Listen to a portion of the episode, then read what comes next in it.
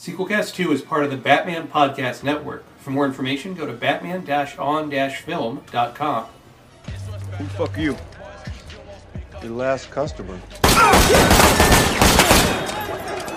After the credits roll, there's always more to tell.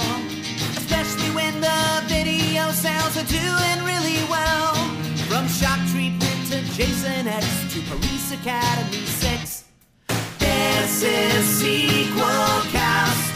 And they are unsurpassed at following a franchise until the bitter end. This is Sequel Cast. And your hosts have asked that I inform you that the show will now begin. Hello and welcome to Sequel Cast 2, a podcast looking at films in a franchise one movie at a time. I'm your host, Matt Bradley Shergi, and with me is Thrasher. I'm not going to podcast. Jack is going to podcast. That's right, we were finishing up our Summer of Death Wish with a 2018 remake most people has already forgotten was even released, Death Wish, starring Bruce Willis, directed by Eli Roth, produced by Roger Birnbaum, based on the uh, novel by Brian Garfield, starring Bruce Willis, Vincent D'Onofrio, Elizabeth Shue, Dean Norris, and Kimberly Elise. Music by Ludwig Göransson, cinematography Roger Stoffers, edited by Mark Goldblatt. Uh, this came out in the United States uh, March 2nd, 2018. We look at the the gross. I think this is worldwide gross. Uh, off a budget of 30 million, it made 48.6 million, which uh, is not great. But to be fair, it had been over 20 years since a Death Wish film. I don't think you know people knew the name as much. Well, Death Wish at this point was just kind of like a a joke. Was a joke on The Simpsons, the the the infamous. And now a preview of Death Wish Eight, and it's just Bronson on a hospital bed going, "Oy, I wish I was dead." Like that's all anyone really knew of Death, Death Wish outside of you know, like film film nerds, really. Uh, and this wasn't a franchise anyone was clamoring to bring back. And I'm sure the plan was, well, let's make this a franchise. I'm sure there was all there were already plans for a Death Wish two before this was even released.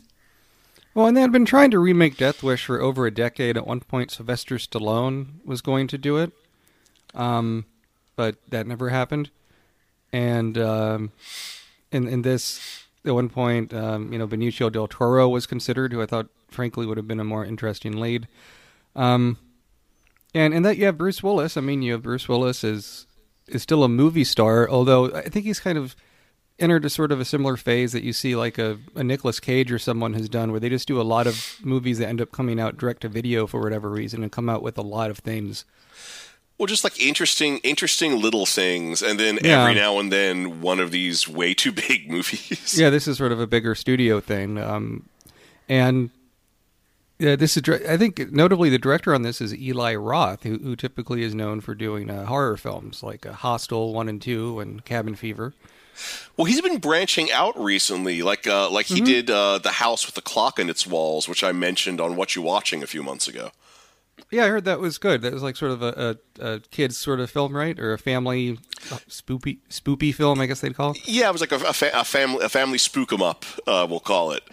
But yeah, like so, like I, I kind of like that Eli Roth is branching out. So, so like with like with Eli Roth, I I think like he is ridiculously knowledgeable about horror movies and, and various other things. And but I've always been generally speaking a little bit underwhelmed by the the movies that he makes. Despite really like I love to hear him talk about horror films.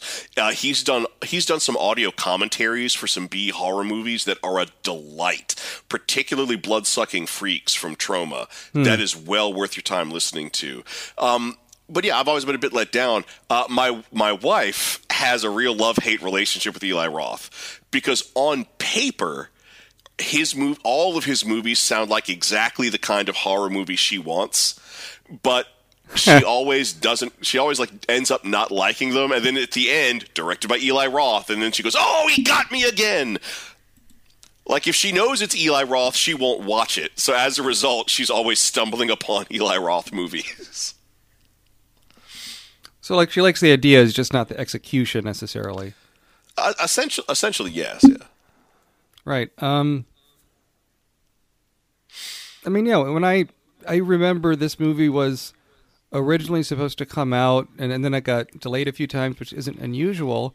And then I think it, it came around the time of, um, oh, might have been the shooting in Vegas or something like that. You had a lot of, uh, unfortunately, um, massacres happening in the news at the time. You still do, frankly. Uh, and that made the politics of this movie sort of different. And I, I went into this movie really hoping that maybe it would, despite starring Bruce Willis, and this isn't a slam on him, but that it would maybe be more intellectual or, or actually have something to say and make the viewer think a bit.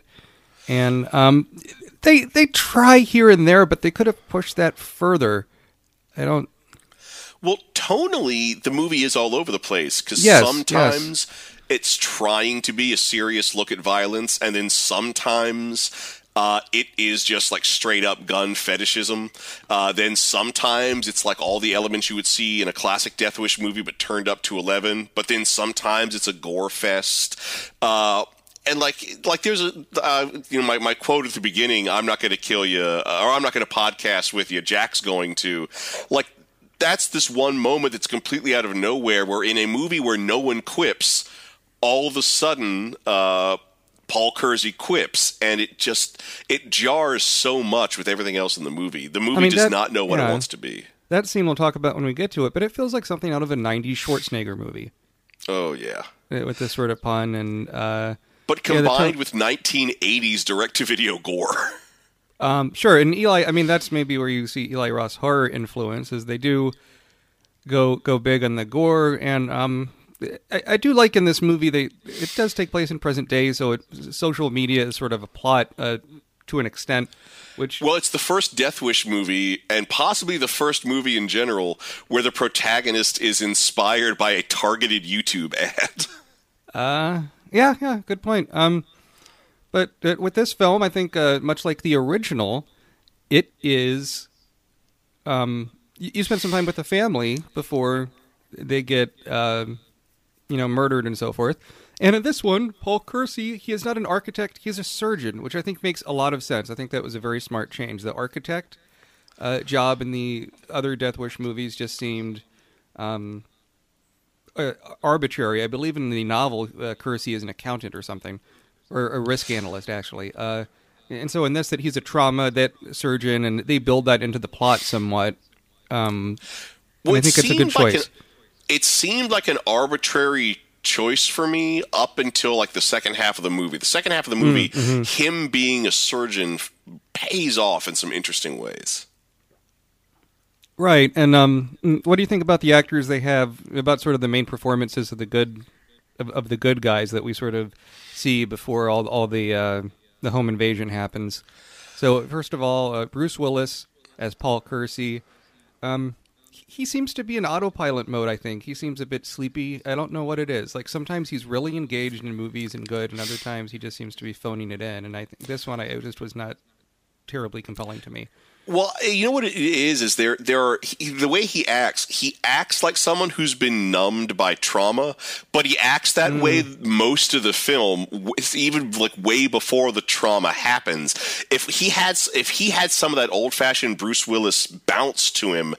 And then transitioned into that that numbness. I think that would have been really effective. But instead, it's just like I can't believe that he cares about anything in this movie just because he's so through most of it. Yeah, he's really underplaying it. Um, his brother Frank is played by Vincent D'Onofrio, who I think is really good, and frankly should have been the lead instead. I liked Vincent's performance. He he was he he was a welcome part of this film. Uh, I, I'll, however, and I'll talk about it when it happens, but I feel like it there was a there were some really big missed opportunities with with Vincent D'Onofrio as Frank Kersey. And then uh, the wife uh, Lucy is played by Elizabeth Shue, who I have not seen in a movie in a, in a long time. That was kind of fun to see her again in something. Uh, not that they give her much to do, but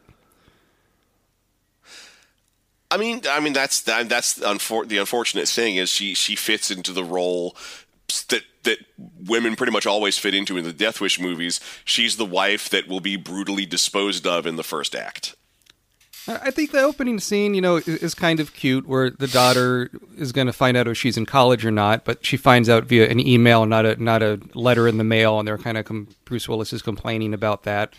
Um, not the best scene in the world, but then later they go out to have a celebratory uh, dinner with his brother, and they kind of set up, they kind of lay the pipe that the daughter has been taking these uh, self defense classes.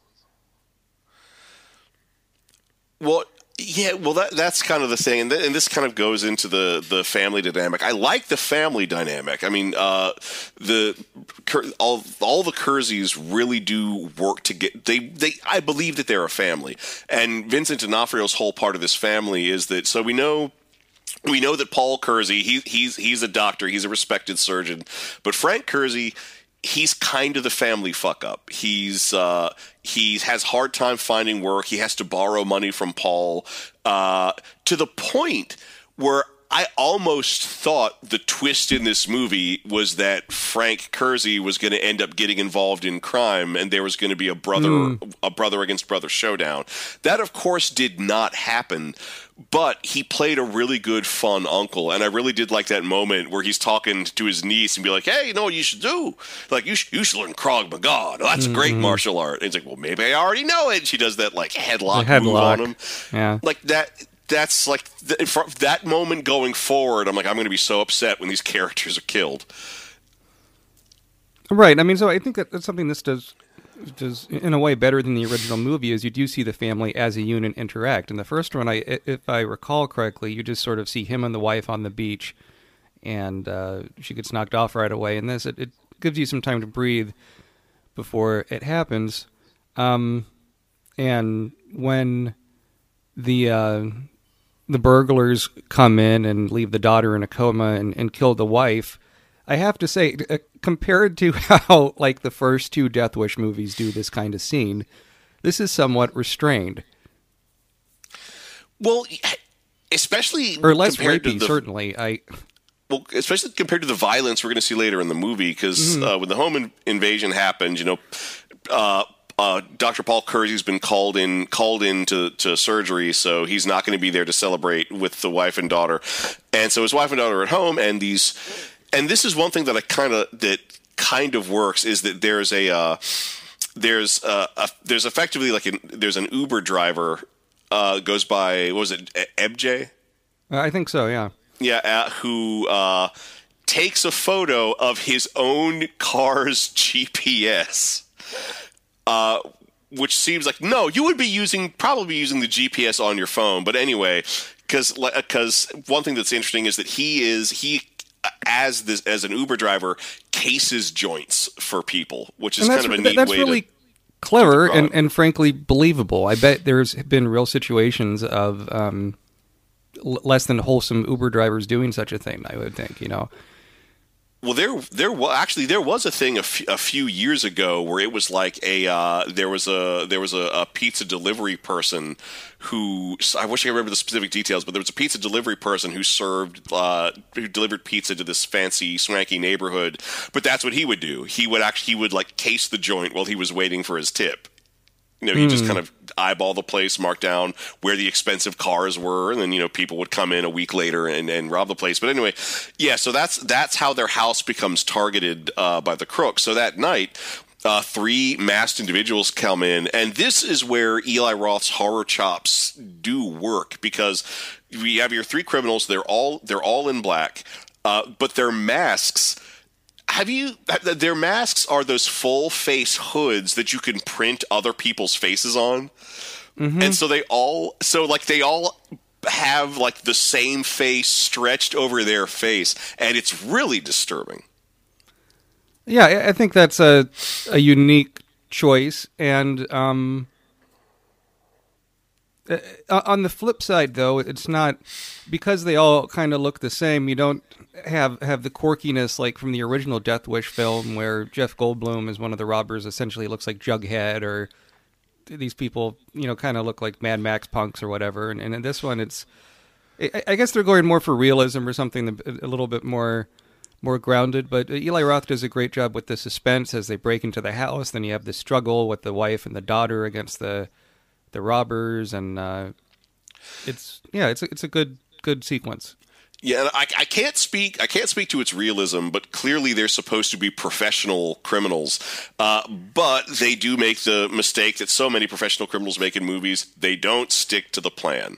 So one of the guys takes the wife upstairs to open the family safe to get you know cash, watches, and whatnot out of it. And then there's a Chekhov's watch uh, in that safe. There's an anniversary gift for Paul, um, and so the wife is panicky, and so it's taken her a while to open the safe. Meanwhile, downstairs they're uh, they're supposed to tie up the daughter and keep an eye on her so that she can't call the police or fight back. And right off the bat, they didn't think to bring rope. so that's that's really dumb. If you if you know there's going to be multiple people in the house and you're going to want to tie up at least one of them, you bring your own nylon rope. So one of the crooks has to go out, search the garage for something they can use to tie the daughter up with. Well, and I, I Um, like the the trait that one of the guys downstairs is a bit pervy. Well, And and, he's the he, he's the wink link because he's specifically told just tie the daughter up and keep an eye on her. No funny business. But the moment that guy's alone, he starts trying to touch the daughter, um, and that's when he makes another mistake. Is he's got a knife. He leaves the knife on the table. Um, so eventually, uh, you know, the other crook comes in with uh, an extension cord to tie the daughter up. Um, the main the the ringleader comes down with the wife and the stuff he's taken from from the safe. And this is one thing scene part of the scene that I loved because we've never seen anyone effectively fight back. The wife and the daughter fight like hell. Um, Yeah, yeah. the daughter picks the knife up off the table and slashes her assailant across the face uh, and then the wife who was making a Greek milk pie uh, we're in the process of doing that, had left a pot of water on the stove. Well, that's boiling hot water, and she just flings that water into the guy's face. Uh, and the guy's in so much pain, he rips his mask off, and that's when they see, well, we have two people who have seen your real face, you idiot. And then, rather effectively, they just cut to the outside of the house, and we see two flashes, and we hear two bangs and as and that was and and even though we don't see the violence that was very shocking to me Well, and I, I think also what's what's effective is then they had already set up. Paul Kersey had to do a, a late night call at work, and then someone comes in and he puts the, the two together, and and it's uh, his wife and his daughter, and, and they're told like, no, don't go in there. And I thought like that that he's at work, that he's doing this job, and it it suddenly becomes personal for him. I, I thought was a good choice. Is it as powerful as? And I hate. I, I guess I'm comparing this a lot to the first movie, but this is a remake, really. Uh, in that first movie, you have that wonderful scene where, where Paul Kersey comes in. Oh, I guess I'm talking about something later where he kills a guy and vomits. But I mean, you know, you. But I'm kind of jumping all around the place. Uh, anyhow, I think you know, I think that's a good scene. And then, um, and what do you think about the introduction to the movie where you have like uh, radio DJs talking about crime in Chicago? okay so yeah this is set in in chicago which has had uh, a lot of very violent murders. well i uh, mean it's it's had it's i mean it's the chicago's the home of the chicago mob i mean it's it's got it's it's a, a had its it's had its trouble.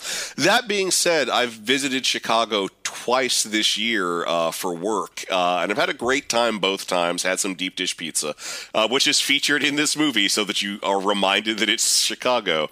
Um, but this whole this whole DJ thing, to an extent, so something that I think can ground a movie, especially a fantastic movie, is when you have real media personalities commenting on the fantastic stuff just like it's it's real. Like I, I'll admit, like I'm a sucker in a superhero movie if they cut to like a CNN anchor reporting on reporting on you know what whatever Crossbones and the Fatal Five are up to uh, in the news. So so that I liked. I liked that we saw some real radio personalities giving working as our, our Greek chorus, and unfortunately, that is as close as the movie comes to like discussing the ethics of what Paul's Kersey is going to do.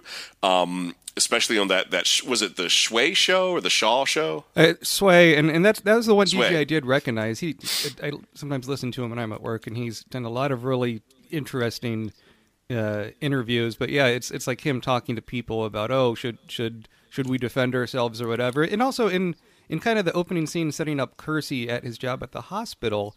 Uh, th- they try to raise the specter of, of debate, but don't do much with it. Where um, a cop. What it, it's something like there's a cop and someone gets a civilian gets shot, and then there's like the civilian and the person that shot the civilian. Uh, they're both taken to the ER. The civilian dies, and then Kersey immediately goes to try and save the life of the killer. And the cop's like, "How can you do that?" And he's like, "It's my job to save lives." And it's like, "Well, that's right. That is a surgeon's job. You should, if you don't want to, you know, basically save people's lives, you shouldn't be a surgeon." Yeah, it all it all connects to you know to first do no harm. Uh, mm-hmm. But the other DJ that's featured ridiculously prominently is Mancow from Mancow in the Mornings. Uh, I'm like, guessing you have jokey, a history right? with Mancow. Mancow's kind of jokey, isn't he? Usually, like. well, well, I mean, he's he's he's a so when when the Simpsons makes fun of a morning radio DJ, they're making fun of his kind of show. Mm. At, at, least what it was in the '90s. I don't know if he's transitioned to doing a more one person with a microphone local politics show, but yeah, I, I used to listen to him quite a bit in the '90s, and he was he was great and hilarious up until like about 99 when his show took a hard turn into him just looking for excuses to have rants and nothing happening on the show, just him having rants about whatever had just happened in the news. And it got very, very unfun, and I stopped listening to it and switched over to our local radio uh, host, Tommy and Rumble, uh, formerly Tommy and the Bull, formerly Tommy and McGregor, McGillicuddy, Terwilliger, and I think there's some more. Um, but I- I've actually seen him live. Hmm. So our alternative station in the 90s, 96X, they carried the syndicated version of his show, and they did this music festival called X Fest, and he was the MC. so I guess to me, his presence grounds this movie in reality because it's a guy I've seen in the flesh, but I have no idea if anybody else connects to it in that manner. That's really cool. Um, all right, so moving so, on. Yeah, the, oh, the, go ahead the wife the wife dies. There there's a there's a funeral, and the funeral should be probably the be the emotional low point of the movie. However, his wife his father in law over the grave says some like like so here's the deal like i peop, i have lost people in my life to tragedy and there are certainly moments where you're like how can there be a just god if this thing can happen? You save that for your therapist you save that for your priest your rabbi uh, what have you and for a one-on-one session. You don't give that speech at the funeral but but i have seen that happen in, in real life i went to, i'm not going to say who it's for but um, i went to a funeral and, and a, a, a, a family member said uh, god has taken this person from us early and I'm like oh my god like and yeah, I mean, but you're right. Emotions do run high at those funerals, uh, whether it's because of a tragedy or a, a, you know a natural death, so to speak. And that it's a bit over the top. I think in this this funeral scene could have been more low key, could have been more emotion, could have been a good opportunity for Bruce Willis acting, and it's not. Like it's they blow it. Yeah, he's just silent through the whole service. Mm-hmm. Like I want to hear what he has to say about his wife's passing. Yeah, doesn't have to be a 30 minute speech, but can just yeah, a grace note something. And it, it it really just makes the character seem like a zombie or I, I don't know, like it, it doesn't have a lot of heart to it. Uh, not that Charles Bronson was the most expressive actor, but at least with with him you felt like he loved his wife and I don't get that from Bruce Willis.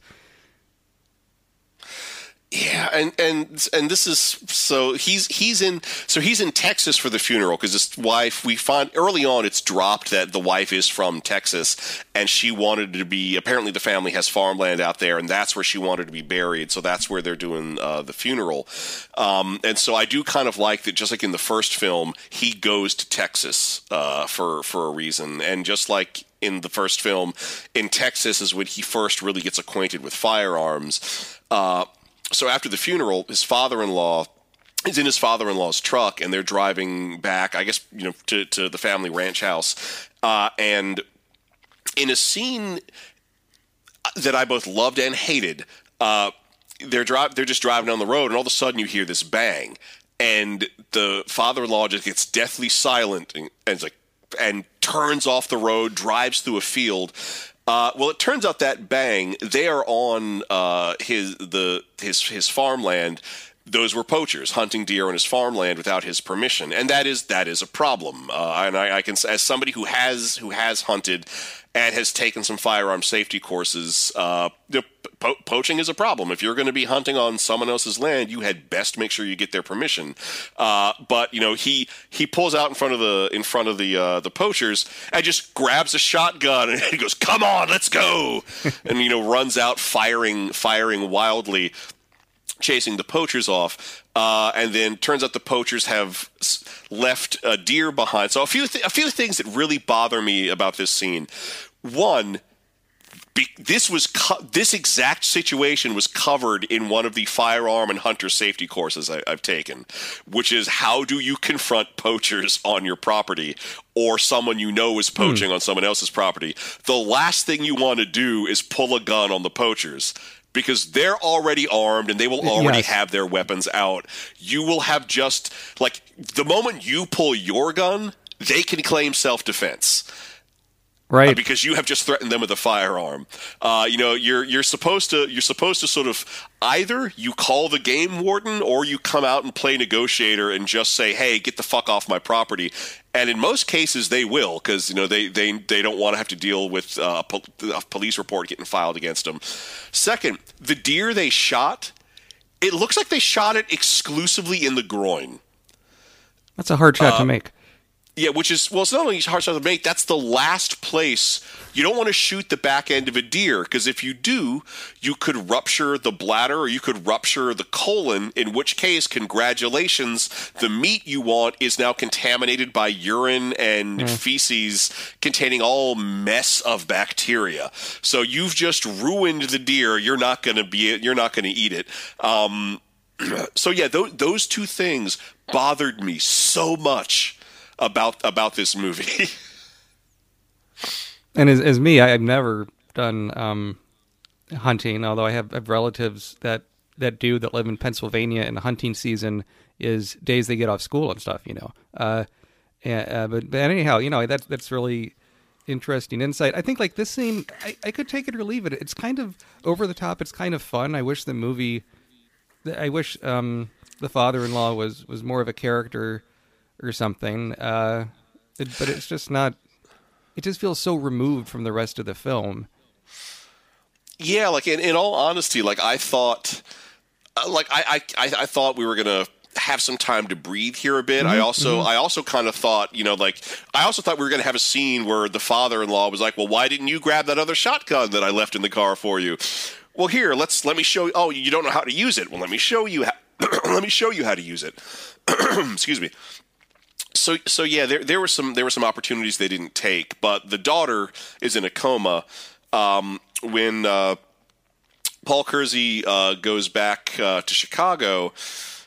Uh, you know, this is after after his father-in-law has had this whole little mini speech when he when he puts the deer out of his misery, saying, "If you want to protect things, you got to do it yourself." You know, he's walking home late at night and he sees these two he sees these two punks uh, harassing a woman and he's like you know hey you stop that in his sleepy paul kersey way uh, and uh, they beat the crap out of him but at least the woman gets away Right, and that that scene I think is okay. It's also worth noting that it's not much of character development, but it's something. But at the beginning, where the whole family is having that lunch at you know Chili's or wherever the hell it is, uh, the brother mentioned points out to the daughter, you know, your dad he used to be a scrapper. He used to be able to take people in a fight, which is some kind of a setup, but well you, you know that's something that this movie has that I like that they kind of let it be threaded through the background because if you if you piece the, the stuff in the movie together, you realize that uh, Paul and Frank Kersey came from an abusive family. Uh, you know, clearly their and and their father, who they've obviously completely cut ties with because they never they hardly ever talk about him, and we never see their father uh, was was was abusive and. Uh, it's my understanding that in those kind of households, you do, if only out of desperation, you do kind of learn how to fight. Uh, although you know, I guess Paul's kind of kind of lost his edge uh, over the years. But I really I really find that fascinating, and I and I, I applaud the movie's restraint for like not giving us any flashbacks to a tragic childhood or any long speeches about that that it's just kind of left as part of the family history that they don't like talking about that the that uh, that, that the Kersey father that the Kersey brothers father uh, w- was abusive to them and that that's what they had to escape. Uh, and it's part of the reason why you know Paul's a doctor. He used education uh, to escape uh, and possibly the reason why Frank is a bit of a fuck up because he never really had like a, a he never really had a decent male presence in his life.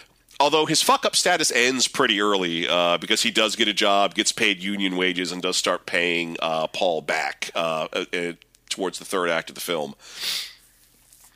But we get some real plot convenience uh, coming up because you know, Paul's back. Paul's decided to go back to work. He's back performing surgery, and uh, there was a shootout between some gang members, uh, and the uh, a gang member is brought in uh, to be to be saved, and while he's on the operating table, a loaded f- gun falls out of the gang member's pocket, which no one notices except Paul Kersey. And keep in mind, there's people on either side of him, and it makes a loud noise when it clatters to the floor. And he decides, oh well.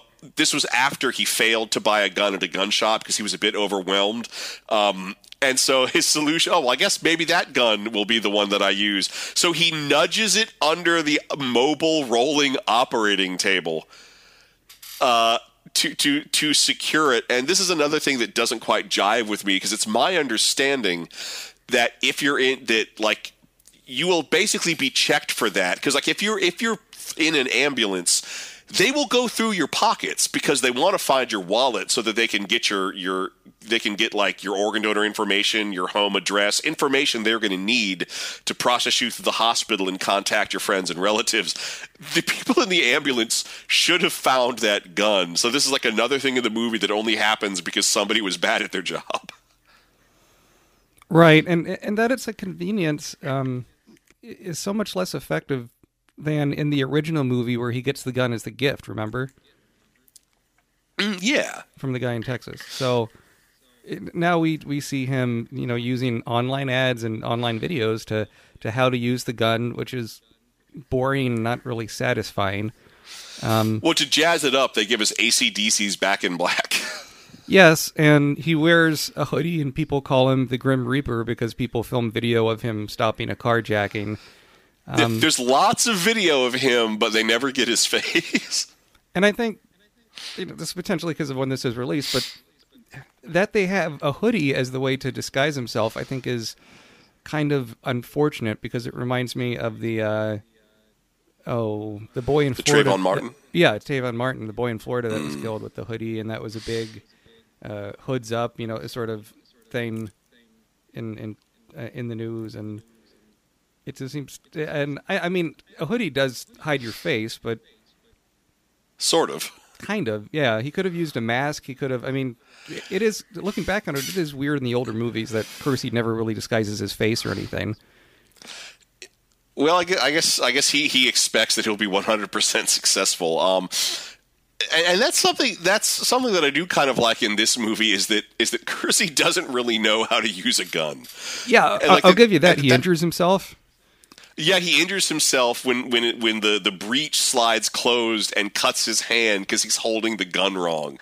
Like I love I love that that moment, that moment of vulnerability, uh, but also that it it kind of plays into the investigation because the uh, the police detective who's investigating his wife's murder, um, uh, he uh, excuse me, he also ends up investigating the Grim Reaper killings. Right, and this is meant to be an analog to the uh, character played by Vincent uh, in the, the first two films, and he he's not as memorable. That instead of having him, you know, sneeze all the time, he has like gluten intolerance or something uh, as his gimmick. Well, he's he's doing a gluten free diet definitely, and uh, Detective uh, uh, Leonore uh, Jackson, uh, who he's often partnered with, is always kind of razzing him about that. And she's the young one, you know, she's just full of full of piss and vinegar. And she's like, you know, well, you know what I'm gonna do? Uh, I'm gonna get us some carbs. Don't be cruel. Yeah, yeah, I'm gonna get you some donut holes. I know that's what you want. and like the only thing we see him eating is this like organic fig bar that apparently tastes gross. I've had organic fig bars. There's not they're not too bad. I mean, if you want, they could have gone a lot weirder for an example of something gross, but but there I you mean, I've go. had good and I've had bad. you know. Uh, uh, sure. I um, in fact, the first organic thing I ever ate was organic dried pineapple, which is like chewing on rocks because it had no uh, was not softened. It was meant to be. It was dehydrated. It was meant to be reconstituted with water, which I did not know. So lessons learned the hard way. Um, so yeah, you get But, the, the yeah. detective trying to get Paul. Paul is going around. Um, killing people and as you mentioned the, the deaths are, are quite bloody they don't shy away from the, the blood and gore and viscera. Yeah, I mean, there's blood splatter. It is thick. It's not that corn syrup nonsense. Uh, we see some organs. We see organs fall out of somebody uh, at one point. I mean, it's and that that is something I will. Uh, and I think this comes from Eli Roth's horror background. I like that the deaths are gory. I like that firearms at close range are messy because in real life, firearms at close range are messy. Um, it, there there are no sanitized gun uh, bullet wounds in this movie. And you had mentioned earlier Chekhov's watch. Well, yeah, there's there's Chekhov's. Well, actually, two there's two Chekhovs. There's Chekhov's watch uh, that uh, that uh, anniversary gift. So two watches were stolen from the safe. One was the anniversary gift watch, and one was just like his favorite watch. Uh, and at one point, uh, uh, another gang member is brought into the ER.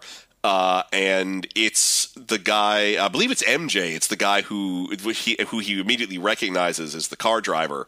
Um, and MJ is wearing the the his old favorite watch and he takes MJ's phone and uses his dead thumb to unlock it uh, to learn, you know, to learn about his contacts. He finds the picture of the GPS, uh, so he starts tracking down uh, people. So the other Chekhov's thing I'm going to talk about, there's the targeted ad for the gun store that he goes th- that he sees on YouTube. Which is like I want to say that's over the top. It's not over the top. I've seen gun store ads that are about on that level, but like towards the end of the commercials, he's like, "Ask about our tactical furniture," and there's a shot of a coffee table, which the coffee table opens up and an assault weapon comes out on this little swinging shelf thing. Yes. You can take him by surprise. And like, well, that better come back. It does, but from there he finds out he finds a fence which is where the guy probably got uh, the watch. So he makes he makes an arrangement to meet with this fence, and the fence is immediately suspicious. He does his fencing uh, out of a dive bar that shows ladies thong bowling. I have no idea what channel they're watching, but I guess that's a sport. Um, and that's a nice scene with some tension because the fence doesn't trust Kersey. Kersey is trying to sort of play it cool. He's he's a, he's he's trying to find he's trying to find out if this fence has his watch, uh, the the anniversary gift watch, and it's kind of neat because he sees at one point the fence is going to go for an, a gun behind the bar, so he grabs one of those throwing darts from the dart game and just rams it through his hand, takes the uh, takes the fence uh, hostage and starts going through the fence's warehouse. And so there's a lot of a lot of stuff happens here, especially because at this point. Uh, at this point, uh, the rest of the, the crooks who are involved in the home invasion realize that somebody's after them, so they send a guy. I believe is that the the the, the fish is the hitman they send after him. I think so, yeah. Yeah, this this lanky guy called the fish. So this hostage situation turns into a full on shootout. Uh, and this is the this is the other thing that just kind of is that I, I Kersey barely suffers any damage in this movie. I kind of wish he took more hits than he does, especially since he's a surgeon and could potentially try to operate on himself. You might as well let him get shot more times than he does. You mentioned that it it, uh, it reminds me of uh, an interview I, I read with uh, not regarding Bruce Willis, but it was talking about um, the the Rock, where he has some he has an assistant whose job is to be there on every movie and count how many times the Rock gets hit, and it can't be, it has to be less than other people in the movie. Really? Yeah, isn't that strange compared to That- like that's and you think of what makes characters like Indiana Jones appealing is that they get punched a lot. Well, you know that that's that's almost like reverse William Shatner bullshit, where Uh-huh. like supposedly Shatner used to rate the quality of his scripts by how many lines he had Yes. compared to the other leads. And El- Elizabeth Taylor, when picking roles, would just look at her character's dialogue in the screenplay and nothing else, and make the choice based on that. Uh, yeah, it's it's really something. But um, so maybe But perhaps Bruce Willis says like, I don't want to get shot that much in my movies, or I don't know. But I agree that that is sort of a strange choice where this guy who initially injures himself using a gun, like now has gains that much more competency so quickly. Also, also keep in mind he's left-handed. He's Hmm. been firing right-handed ever since he injured his hand, and he's apparently a better shot with his right hand. ambidextrous and magically skilled at guns. Who knew? But you know, there, there's also there's a full-on shootout. Uh, both uh, the fence and uh, the fish die. The f- the fence dies because the fish accidentally shoots him. But uh, in the process, Paul gets his watch back. Uh, he doesn't get his class ring back, but he uh, he does get some more cell phones, which he uses to track down the other people in the home invasion. This I kind of like because when the police detectives investigate this crime scene, they find his class ring, and that's when Paul Kersey becomes a suspect in the Grim Reaper killings uh, both him, both him and his brother Frank, uh, which I kind of wish they did a little bit more with. I think there could have been some more tension to be gained from both of them falling under increased police scrutiny. Cor- correct. And with um, yeah. So uh, with the plot of the film as we move along, we we do have a little bit between Paul and, and Frank where he goes back home and his brother has been suspected by the police. Um, and and Frank, you know, is is telling his brother like, you have to stop doing this. You're gonna be killed just like your wife. Yeah, because Frank figures it out. uh, w- w- which is a nice touch, and it's a good scene between the two of them. Yeah, so so that's and th- and this also comes shortly after Frank uh, gets you know gets gets a new job and starts paying uh, Paul back the, the money that he had borrowed. Um, so then we then uh, so the guy who got his face cut up and splashed with boiling hot water uh, turns out he works at a at a chop shop.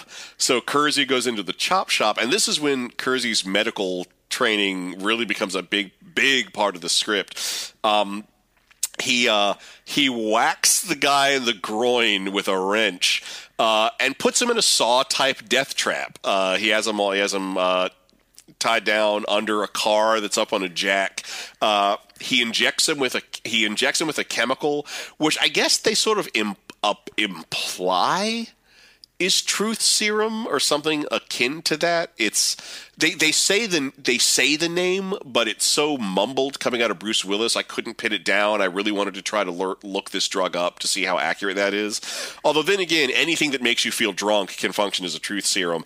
But he starts using his medical knowledge to interrogate the guy. He uh, takes a scalpel and cuts open his leg and talks about there's this nerve back there that's like this tough nerve and it's supposedly uh, the wor- most pain you can feel without your heart just stopping is if that nerve gets exposed and exposed to a caustic agent and so he pours brake fluid uh, onto the wound which we see sizzle now i don't know if brake fluid will do that that seems like something that they tacked on to make it look more horrific and make it read more like pain. So that was a bit of a flourish I don't think we needed.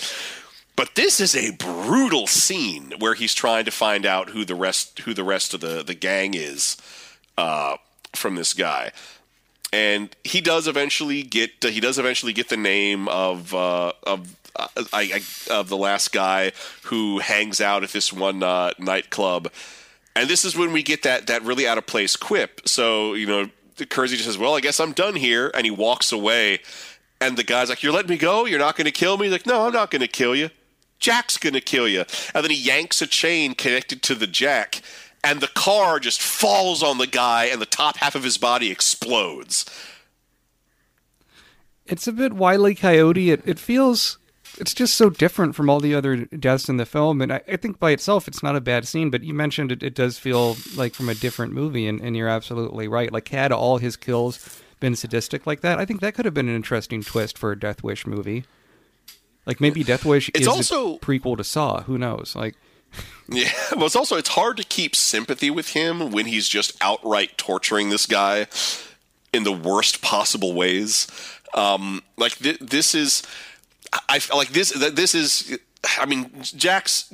I mean, Paul Kersey has. He's been going. This is about him going too far, but this is him going too far, going too far. And I feel like they threw that quip in there so that we'd go back to liking him but in, instead it just like this is this does this scene does not work this jar is too much for the rest of your movie it makes him seem like an asshole too, a bit. Like oh, Yeah. oh, you're gonna make a joke before killing someone when it, like Paul Kersey did have quips when played by Charles Bronson, but he did that throughout. If he just did it once, it would have looked weird there too. they were also kind of mild and a lot of them happened right after someone died you know like with with Bruce Willis it's too with Bruce Willis it's too smirky and too diehard It's playing to the camera, yeah, yeah definitely. But finally, uh, Kersey is going to go after is going to go after the last last of the crooks. Which, and this is another thing that the movie doesn't quite address is that so everyone's looking f out for a tall white guy in a hoodie. Well, Bruce Willis is a tall white guy in a hoodie all the time, and nobody seems to notice him or care that he's there. There should be like when he walks into the nightclub, people should immediately start clearing out, expecting there to be trouble. Um, the uh, Not just that, but Bruce But- Willis being in a hoodie, that's the same thing he wears in um, Unbreakable, Unbreakable. and Glass. Well, sort of like he has a slicker on over it, Yeah, but yeah, it's a yeah. look. I'm al- I'm almost wondering if they're like, well, we can't wear a slicker. That's from another movie, so just Let's do the, hoodie. But I was sort of reminded of that. Uh, But uh, the sh- and the stuff, the shootout in the club, it's it, it's almost like they're going for like a John Wick vibe because he ends up like this this is also very wily coyote he sort of he gets into the nightclub and he uh, goes into the men's room i guess just assuming he'll find his, his mark there and once he enters the restroom he calls the guy's cell phone and he hears some ringing in a toilet stall so he just unloads on the toilet stall but then it turns out the guy he's looking for suspected this was going to happen and so he hid his phone in the toilet stall, comes in from the entrance of the restroom with the hostage. Uh, Paul Kersey ducks into the stall. There's like bullets. There's bullets fly. Um, Paul Kersey escapes by shooting a fuse box junction that's on the ceiling, knocking the lights out. He he escapes in the chaos, but this is when we see him perform surgery on himself. Uh, and you know his his quarry is still out there. Uh, his quarry now knows exactly who's after him, so the movie's setting it up to uh, end as it began with another home invasion. Uh, but this is when uh, Kersey's daughter comes out of her coma. that's right. And you'd almost think her coming out of her coma, him now having something to live for again, would end it. But like Bru- Bruce or Kersey seems to know that it's not over. Um, so, you know, he takes her home from the hospital. There's a uh, there's a, a really tense scene where he's in the elevator at the hospital with the guy uh, from the home invasion, which I almost I almost thought was going to go was going to go further. So there's a lot of tension there that was pretty effective. But uh, he takes his takes his daughter home. Uh, sees on uh, security camera that some strange cars are coming up. So he hides his daughter in a Harry Potter closet, uh, blocks it with a piece of furniture, and I both love and hate this climax because it is Kersey using every trick he's learned. Uh, it is, you know, it, it is, it is the final resolution. He, the last of the people responsible for the home invasion dies. Again, it's close quarters firearm combat. It's very messy. It's very brutal. It's very horrific. But it's it's almost it's almost too Home Alone. It makes Yeah. it look too clever and too fun because he sp- he spends he spends the whole movie he spends the whole movie like like out outwitting the home invaders. Like you know they go upstairs to the bedroom they shoots up the bed. Well nope the bed just has some pillows stuffed in it to look like somebody's sleeping there but then they hear a shower running so they go to investigate the shower or they're distracted by the shower. He comes up out of a linen closet and just shoots their head off. And then another crook comes upstairs to investigate this okay so this i thought was goddamn brilliant and i'm shocked more movies haven't done this maneuver the another one of the uh, home invaders comes into the bedroom, sees the dead guy, and they all have assault weapons, by the way. Sees the dead home invader lying on the floor, still holding the assault weapon. But then the assault weapon rises up. It's Bruce Willis hidden under the bed, pretending that he's got that he is the arm of that dead guy. Totally a total Home Alone maneuver.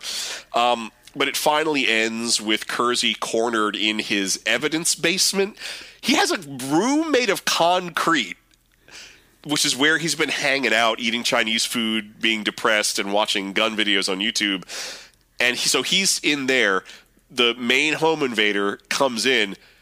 He kicks the coffee table, tactical furniture, takes them by surprise. He's dead.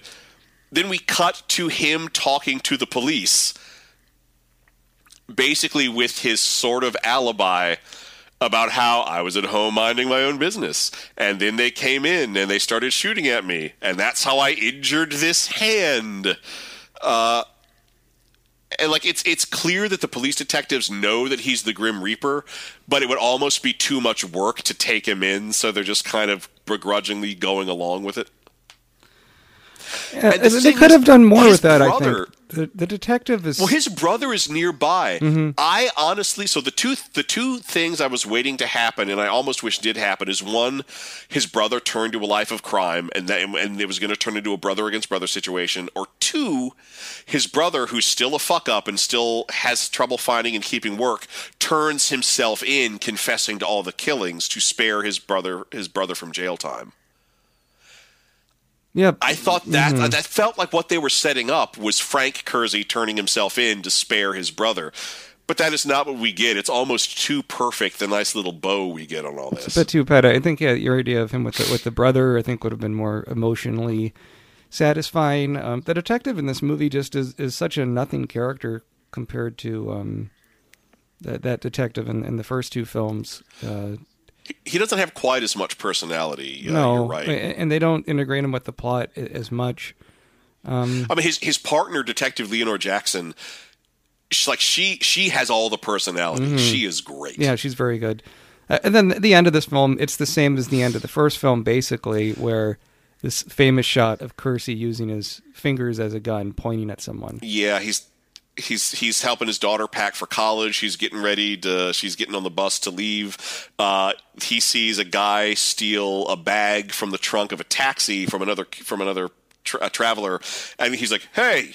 And then just points to him, does the Bruce Willis smirk and does the finger guns, and that's when, burr, da-da-do, directed by Eli Roth. Yeah, it's like and I think and I think that's the problem. Like when, when that happens in the original Death Wish, that's a very grim scene. Uh, but when it happens in this movie, it's almost celebratory. It's like, oh boy, we're gonna get to see him kill again. yeah, I thought it was very creepy and, and effective in the original. And this one, it's just like, hey, I made a reference. Oh, here's a, here's a, Back in Black. Here's a great song everyone loves. Yeah, it's uh. So I mean, overall, this Death Wish movie uh, is just okay. I think it feels unnecessary. It, it could have been worse. It could have been better. Yeah, but it could have been better. Right. I mean, this could have been, I don't know, starring Jason Statham or starring Steven Seagal or or, or whatever it is. But um, I yeah, if I was making this, I would have put Vincent D'Onofrio in the lead. I think he could have had something more interesting there because he he has little quirks to his character. He's he's funny when he needs to be. He, he but he really cares for uh, his brother uh, Paul Kersey in this, and you don't see Bruce Willis. Like he also cares for his niece. Like Yeah, yeah. his the way the way he plays off with Jordan Kersey is so it's so real. Right, like you said, he he's the the fun uncle, and and uh, it has a lot of heart to it. It's nice. Um, so I, I give this 2018 Death Wish uh, a sequel. No, I it, it, it feels so it, it feels very hypocritical for me that I've given sequel yes to pretty much all the Bronson Death Wish films. oh, excuse me. Um, I uh, I'm I'm going to give this a very mild sequel. No, it it is unnecessary. I think it squandered some really good elements. Uh, uh, it it doesn't know what kind of movie it wants to be, and yet I would love to see Eli Roth do a sequel to this and take it farther. Like, just go as over the top as Eli Roth wants to go. Well, that's a good segue into pitch a sequel. Um, what what did he have in mind? Well, I'll do Eli Roth's Death Wish too. So. I do I do want this to go further. So we know from this film that there have been copycat killings. Uh, and in fact, that's even a thing. Like a guy, it becomes big news when a person puts on a hoodie and tries to do the whole Grim Reaper bit and gets killed in the process. So what I want to do is that uh, there are now like the the Bruce Willis uh, that Kersey has. Ret- he's still a doctor. Uh, he's retired from his vengeance killings. Like his bloodlust has been satisfied, but the copycats. There are more and more copycats every day, and one day. Uh, Frank uh, Frank Kersey gets brought into the uh, gets brought into the into the ER. He's been shot. Turns out Frank Kersey was trying to do a whole copycat thing and ended up getting shot by another copycat who showed up to intervene with the same crime. And so this makes uh, Kersey decide, well, the real problem isn't the criminals. The problem are the the problem are the uh, vigilantes shooting innocent people. So Kersey becomes the Grim Reaper once again, but starts going after all of the other Grim Reapers, and he starts a one man war against vigilantes. And the kills will get bigger, more elaborate. There'll be some more death traps. We'll get to meet some of the copycats, see how competent they can be.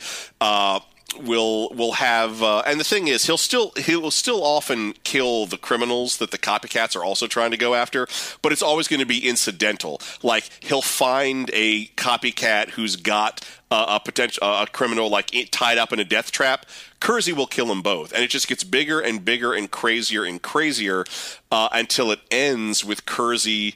There's there's one really successful vigilante who's been doing live webcasts of his killings. Uh, that guy was going to kill off like a big mob kingpin and do it all on a live stream and deliver his manifesto. Well, Kersey comes in, kills both of them, and delivers his own manifesto where he states, "I'm the one and only Grim Reaper. No one else can. No one else can do this." And tries to sort of basically try, basically lectures all of the potential copycats about why you shouldn't do uh, what he's doing. And, and I figure if you're going to have a movie that's hypocritical about redemptive violence, make that the point of the movie. Have him give the most hypocritical speech about how violence isn't the answer and how you're only making more problems. And it would just be called Death Wish 2? Uh, yeah, De- Death Wish 2, Wish Harder. There you go. Okay. Um, let's see. If I, if I was doing a sequel to this one, I would have it be um, Bruce Willis would start off. eh, There's like some. He's going on vacation with uh, his brother and his daughter, and um, they're in their hotel. They're in. Uh, let's say they're in the beach. They're oh I don't know. Let's say they're in the beach in Mexico or something, relaxing at a resort, and uh, Kersey and the daughter are hanging out in the hotel room, and the brother, you know, goes out to to get some get some beers from the market around the street to take back up, or get some rum, you know, to take back up to the hotel room. And a- as the brother, still played by Vincent D'Onofrio, goes away, uh, there's this break in in the hotel by these uh, hotel employees that you know are, are undercover crooks or whatever to, to fleece people and uh, the the twist at the very beginning is that Paul Kersey and his daughter get killed. So it's all following Vincent D'Onofrio as the brother. It has to be the new Death Wish person taking on the mantle, and um, it turns out he I think uses like a different color hoodie, but uh, and so you have similar things. But the, I think the twist of them being in Mexico, he's in a different country. He's trying to track people down. You have the corrupt police uh, in Mexico. You have uh, all the all the gang violence. It, I think it would be something that would be a bit more uh, a bit more dangerous, a bit more of a stranger in a strange land kind of element. And it would be called uh, death. Just I would just call it like Death Wish. Yeah, I guess Death Wish too. Every, anytime I try to think of a subtitle to it, it just would be goofy El Death Wish Show 2. No, Death Wish 2. It's fine. and that's it with that. Um, so, um, what you been watching, Thrasher? It's been a while since we've done an episode. We can probably. it's it's it's been a while. It's also been very very busy. I recently did Dragon Con. Mm-hmm. Uh, my wife and I are in the process of moving, uh, but I have still been able to watch some things. So the last big thing uh, that I watched. I watched the uh, first episode of the Dark Crystal: colon Age of Resistance. I did as well. Interesting. Yeah, it's, it's a prequel. Se- it's prequel to the movie. It's on Netflix. It's done with Muppets, which I love. I thought it was going to be a cartoon or something. Yeah, it's pretty. It, it, with uh, uh, for at least from what I've seen in the first episode, with uh, only a handful of exceptions, looks like it's all practical effects. Uh, and and the exceptions are pretty artfully done. Um, overall, I really like this first episode. Um, it's it's strange. It's it is strange how much like the movie this looks. Like there is exacting detail uh, when it comes to reproducing like some of the sets. Like you, if you told me that those sets still existed from the movie in a warehouse and they just brought them out of mothballs, I would believe you uh, because that's. That's sort of how authentic this looks. Uh, I also like, and somebody pointed this out. There was a there was a person online who the one thing they didn't like about it was that the Gelfling puppetry has not improved since the 80s. But I kind of like that. I, I like that it's using the same old puppetry techniques. Uh, and they're still. Pr- they're still articulate enough for what they need to do. Um, they don't go full on animatronic, uh, but you know, Mark Hamill is great. Uh, is great in this. The only the only two things I didn't like, and keep in mind, I'm only talking about the first episode. It's going to be a while before I can sit down and watch the rest of the series. Is that one? It opens with a whole bit of uh, expository narration by Sigourney Weaver, which I don't think is strictly necessary, but uh, it but it is kind of nice because like it's it's all stuff that you probably could reveal later on in the series, and for all I know, maybe it does. So this could be redundant. However, the opening exposition has omits two huge things that we know are facts because of the movie that I don't understand why they're omitted. Is- unless they're just trying to parse eh, unless they're trying to parse out the information or this is made with the expectation that well you're going to see the movie first so you already know this so there's no point telling you um, but the other thing is the skeksis so the skeksis again they're all they're all puppets but for some reason they keep giving them CGI animated tongues and this, there are enough CGI animated tongues that it gets very very distracting.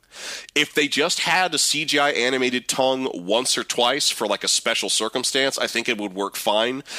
But uh, Mark Hamill as Skektek, the scientist uh, and inventor Skeksis, he gives these long speeches and all I can do is look at that CGI tongue flopping around in his mouth like it's a uh, like it's a landed eel.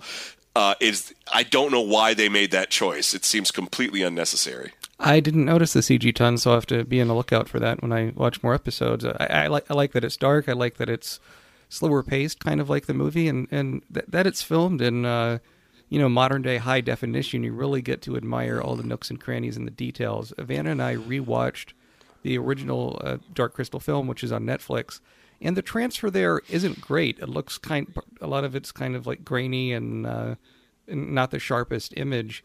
In fact, when we were watching it, Ivana said, "Oh, it's too bad they don't have a high definition transfer." And I told her, "This is the high definition transfer."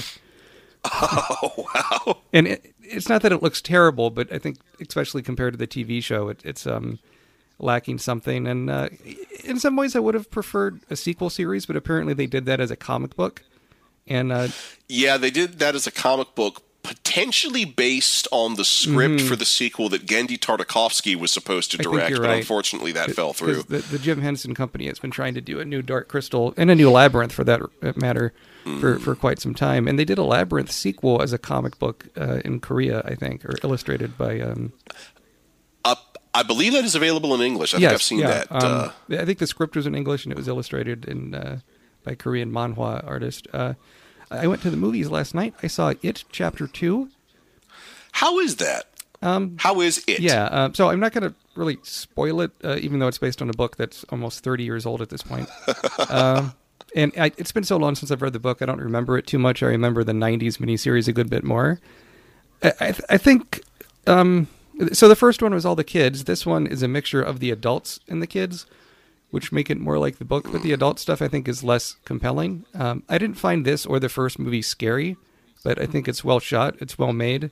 Um, and, and the way they, they do kind of the final confrontation with it, um, while a bit cheesy in some respects, is certainly much better than what they did in that 90s miniseries. Uh, so I, I thought it was okay. I like the first one better. I, it feels like there's things missing and inconsistent character things, and the director has already talked about doing like a really big cut, recutting the two movies together as like one big thing, perhaps with a different structure. So um, I imagine we'll see a more complete version of this uh, later. Um, and, and this being a Stephen King movie, he doesn't always do this, but there's a good Stephen King cameo. Oh, cool. So, um, so yeah, this is that's me being as coy as possible about it. Uh, but Bill Hader is, is very good, um, and the casting of the adults is, is well done. I'm glad, to hear that. I, I- very much enjoy Bill Hader's work. Yeah, he's really sort of having a moment between uh, this movie and that, that show Barry on HBO that he writes and acts and produces in. Oh, yeah. Quite good. Um, we have a little bit of time. Is there something else you've been watching? I know you've been busy with the conventions and everything, but Yeah, I can't. I can't- unfortunately, I can't say as I, I've seen uh, anything uh, anything really significant uh, okay. uh, recently. Uh, I'll throw something. Un- Unfortunately, with all, with all the work I've had to do, I've been a bit out of the loop as far as uh, cinema goes. I'll throw something in. Oh, actually, I take yes? that back. I did see.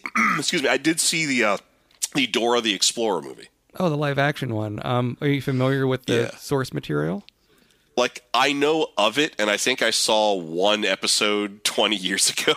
Was it? Did it work then without knowing that much about the TV show? Was it kind of fun? some of it, some of it worked. So th- this is another example of a movie that doesn't know what it wants to be, because sometimes it's a self-referential satire on Dora the Explorer. Sometimes it is a legitimate "What if this character grew up and had a modern adventure?" Sometimes it's a teen comedy. Uh, sometimes it's a musical, and and it's really sort of arbitrary what it is. Like it really has a feel of they were working with several different scripts, and that this is just what made it to the screen. It also completely wastes Danny Trejo's cameo uh, as Boots the monkey. Uh, so as a Danny Trejo fan, I was I was a bit disappointed in that. I mean, it it's like strangely enough, like it it is fun, it is entertaining.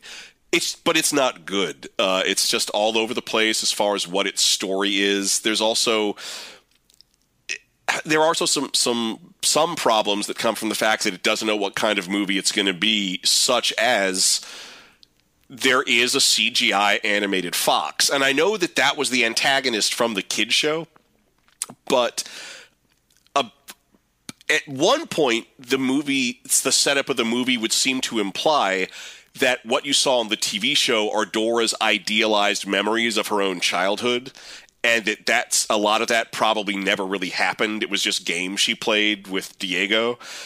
But then, in, halfway through the movie, no, there's an actual CGI fox in a mask who can speak English and steal stuff, and it. And yes, one character says, "Is no one going to talk about the fact that a fox is wearing a mask? Why does a fox need to conceal its identity?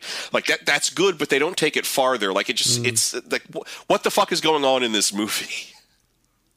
It sounds like maybe stuff was cut out of it. Like I don't know. It, it seemed, but it's, it's a similar problem to what we saw when we talked about those Scooby Doo movies. Oh yeah, it's kind of arbitrary what can talk and what can't, what is real magic and what is fake Yes. stuff done just to like scare people off of land for your crooked development deal. Yeah, it, it is. It is kind of like that, and and you know, on the other hand, like then there there are like there are actually uh uh several South American actors in it who play uh, who play this uh, this like uh, tribe that's protecting this like uh, an- ancient lost city. Uh, and on the one hand, it's great that they actually went to try to find like real. Uh, I is it Ne- Nepal? but like they they tried to find people of the ethnicity of the people that would live in that region of South America. But on the other hand, they're just there to wear feathers and be scary and be magic native people. So it's not as if it's it's not as if they're a lot they they get to truly be characters in their own right. Unfortunately, they do reflect some some stereotypes and. So, so yeah, I guess it's like it's an entertaining bad movie. If you don't see it, you're not missing anything. Uh, it, you know what? It might be it might be really fun to watch stoned. Now that I think about it, Good point. Um, I, I caught something. It's a movie that's unavailable on DVD and Blu-ray. I had to track it down on YouTube, and I was interested in it because I'm reading the book, uh, and it is Wired, the biopic of John Belushi, starring Michael Oh. Chiklis. Uh, it's it's quite odd. isn't it like the 20th anniversary of that movie right now? Um, it's older than that, but uh, Maybe it's the it, 30th. it could be 30th. But uh, it's a movie that um, Dan Aykroyd and John Belushi's family tried to prevent from getting released and all these things, and uh, it's it's quite strange. So the book is this sort. oh yeah, it's the 30th anniversary. Okay. The, the the book uh, Wired. I don't know if you've read it, but it's this kind of. It's by Bob Woodward, who uh, does usually political books, but this one was uh, about Belushi. Is kind of a, a sordid, focuses so much on John Belushi's drug use and all this stuff, um, which it is true and unfortunate. And there's there's you know um, John Belushi's family claims the book overstresses that amount and is kind of one sided, but uh, I don't know. I'm still reading it, but I was curious to track down this movie, and I was watching it, and it structurally it's baffling. So, Thrasher, let's say you're doing a movie about the life of John Belushi. Right. Part half of this movie, this feels like two bad movies pasted together. One has the author Bob Woodward as a character, interviewing Belushi's wife or John Belushi's wife, and interviewing uh, people that were with him in his last few days. The other part is John Belushi is taken to the morgue, having just died of an overdose, and he wakes up, and he goes out into the street, goes into a taxi cab, is driven by, uh, driven around by a taxi cab driver named Angel, and is taken on a "This Is Your Life" journey through his best of moments of his career.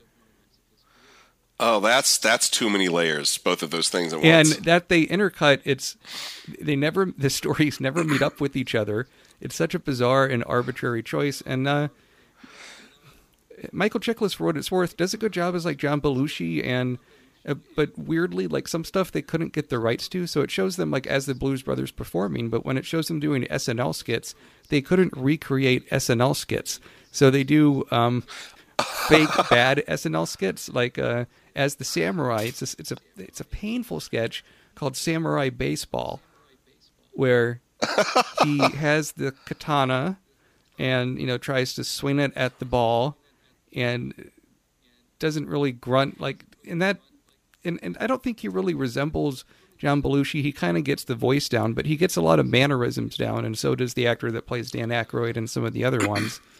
Um, but it's like I would rather see a documentary about this material. If you're going to do this as a biopic, why why have it be this like it, has this weird gruesome fixation of John Belushi coming back from the dead. Not only that, he goes back to the morgue and sees his own organs being taken out, and you have dialogue of of the uh, the coroner saying stuff like, "Well, his heart is twice the size of a normal man. Must be all the drugs he took, or, or whatever." It's okay, so this this sounds so crazy. I think I've got to yeah, see it. I, I, I will send you a, a, a link. Um, it, it it's from a VHS. The quality is very picture quality is very poor, so keep that in mind. We all grew up with VHS. We know what that looks like, especially on modern high definition screens. But it was never released on DVD or Blu-ray, at least in the United States.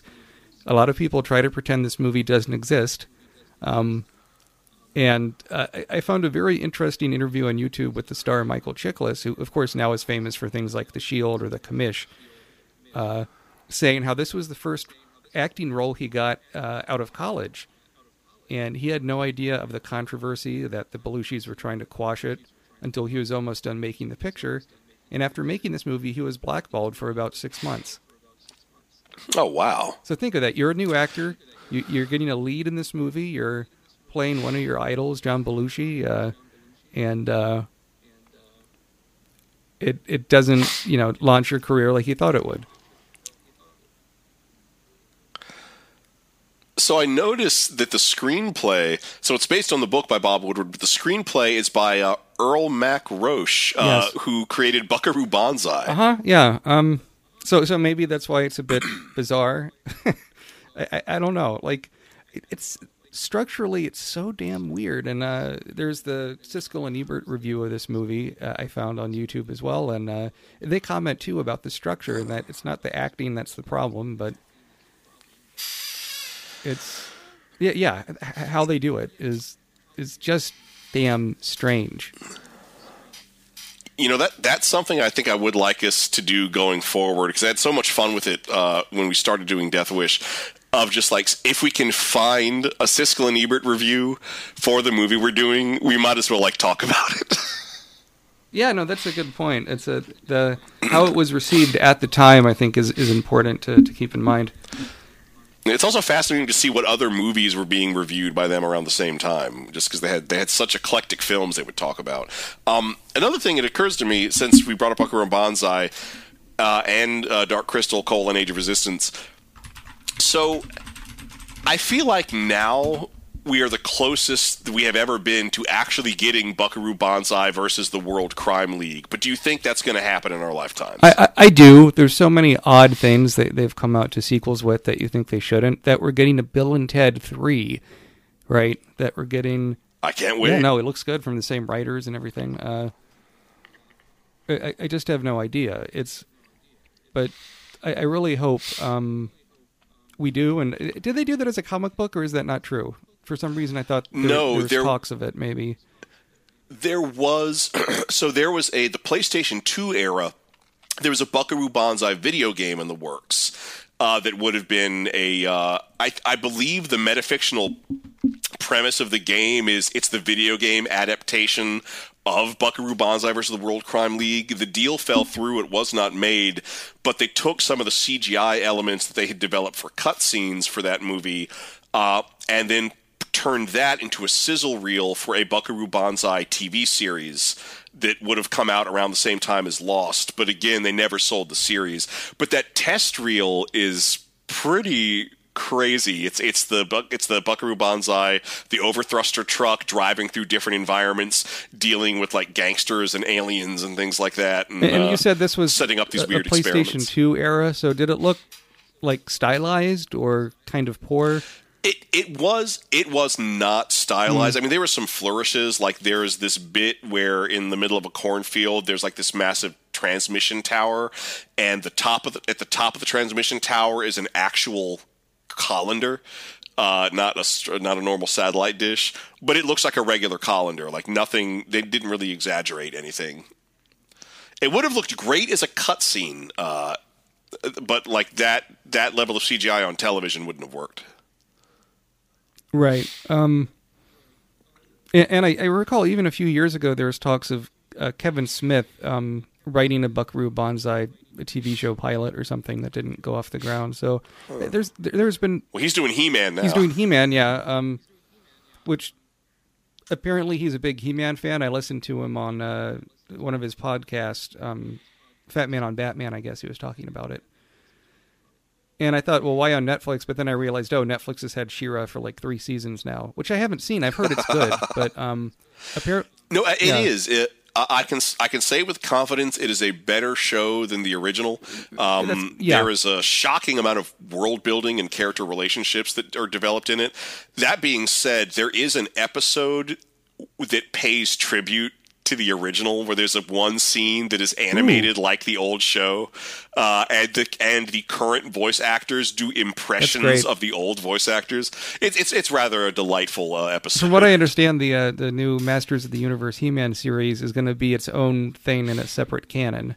It's not going to do a crossover. Well, yeah, apparently She-Ra. it's a yeah, it's apparently it's not a remake like the She-Ra No. is. It apparently is meant to be a direct sequel that will pick up shortly after where the old series left off. Although keeping in mind, like it's not like the old series ended with an unresolved cliffhanger; it just ended.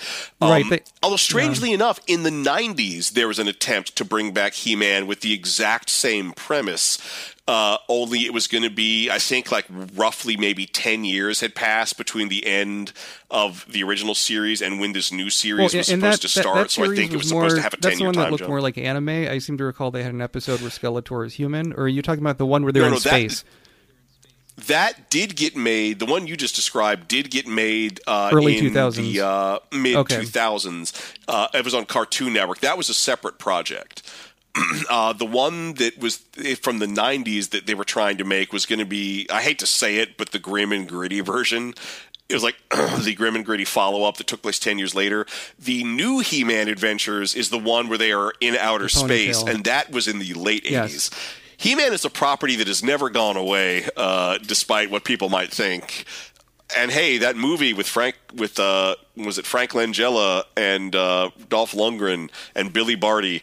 I rewatched that recently. That's a good bad movie. That is well worth your time. Um, I did. We'll, we'll get to the Death Wish quotes in a second, listeners. But while we're on He-Man, I did see this Netflix uh, documentary on Masters of the Universe. I don't quite remember the title. Might be by the Bower of was that Grayskull part, or was that part like that. of the toys that made us? Uh, this is separate, but it's uh, imagine that Toys Have Made Us segment stretched out to a feature, although it's made by different people. Um, but but towards the end, they do talk. Uh, they talk to Frank Langella and Dolph Lundgren a bit about that film. Courteney Cox could not be reached for comment. So, um, and Frank Langella still says it's one of his favorite roles ever, in that he worked with the Oh, writers. you can tell he's having yeah, that he worked with he's having a great time. he worked with the writers to rewrite the dialogue to make it more like Joseph Campbell and, and Shakespearean and mythic. And uh, his son was a huge fan of Nice. He Man, so that's why he did the part. And he took his son to the movie premiere, and his son fell asleep through the whole movie. Um, I don't, so I don't know what's worse, that story or the wait, Dad, I don't need shoes that bad. I think bad. the dad I don't need story. shoes that bad. Mario Brothers story is uh, that one's hard. Well, there's beat. some wit That's in there. Um, speaking of great quotes from this Death Wish movie, so we have we're looking here at the Internet Movie Database Death Wish quotes page, and you said because it's so many uh, brief quotes, we're just going to do a whole bunch of them. there's yeah there's there's just like nothing 'Cause there really I, mean, I hate to say it there are no memorable lines i mean even even the jack's gonna kill you is that line is memorable but it's memorable in its badness so we thought we would just take the entire quotes page and we would just read the entire quotes page and we'll just alternate between lines we'll just switch up and whoever we land on that's who we get Sounds good, and we're not going to set the scene, but I mean these are. Um, we will also uh, read kind of the scene description if necessary to give a little bit of context. But it's Death Wish. This isn't Shakespeare. This is not terribly complicated. oh and also apparently one of the lines here is only from the trailer and is not used in the movie Um, okay, does it say that in and, the? and it's a quip Uh, funny. All right, let's go. Oh, I see. It says from trailer. Okay, yeah. Um, so uh, why don't you start? All right. People rely on the police to keep them safe. That's the problem. The police only arrive after the crime has taken place. That's like trapping the fox as he's coming out of the hen house.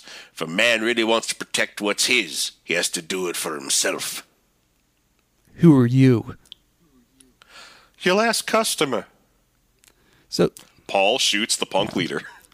so, so there's nothing I can do. Is is that what you're saying?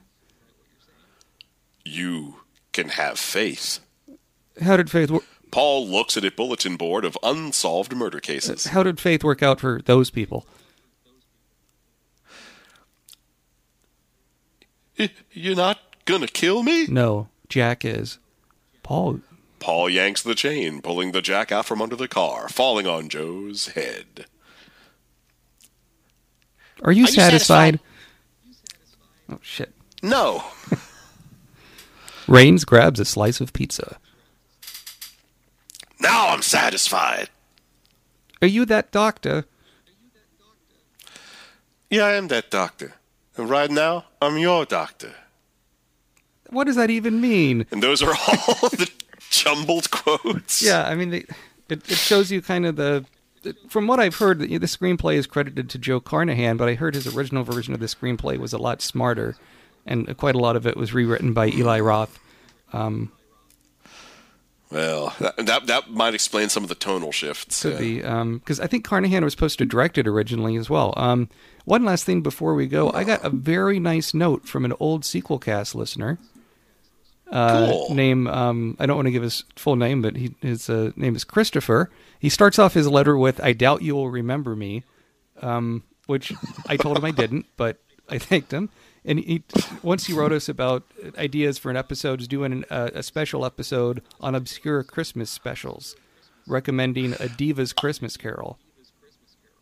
I could totally go for that. I, I love cheesy Mm-hmm. Yeah, Christmas no lack specials. of Christmas specials. He said that he likes that we're uploading old, and I'm paraphrasing here to save time, but he says that we like. Uh, he says we were one of the first podcasts he ever listened to, and uh, except when we do a franchise he hasn't seen, he likes to wait until it was over to get to episodes of stuff that he has seen. Um, and uh, he's ex- he's excited we're uploading the old episodes like the Ninja Turtles we did this past week, and to keep it going.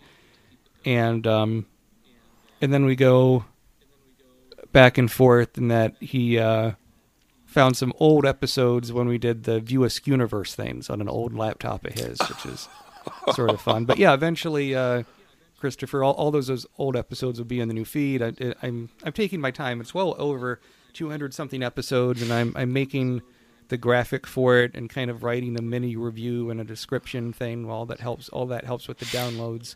Uh, so eventually they'll all be up there, but I'm glad you're liking the old episodes. Uh, and it's nice to fill in the gaps when we're busy. As uh, this this past summer has been an especially busy one with with Oh, yeah. Thrasher doing the convention circuit, um, me with work, and me also I did some vacation too, so uh, was unavailable to record some time. So uh, th- thanks for sticking in there, and uh, yeah, uh, thanks for sending the note. That was very nice.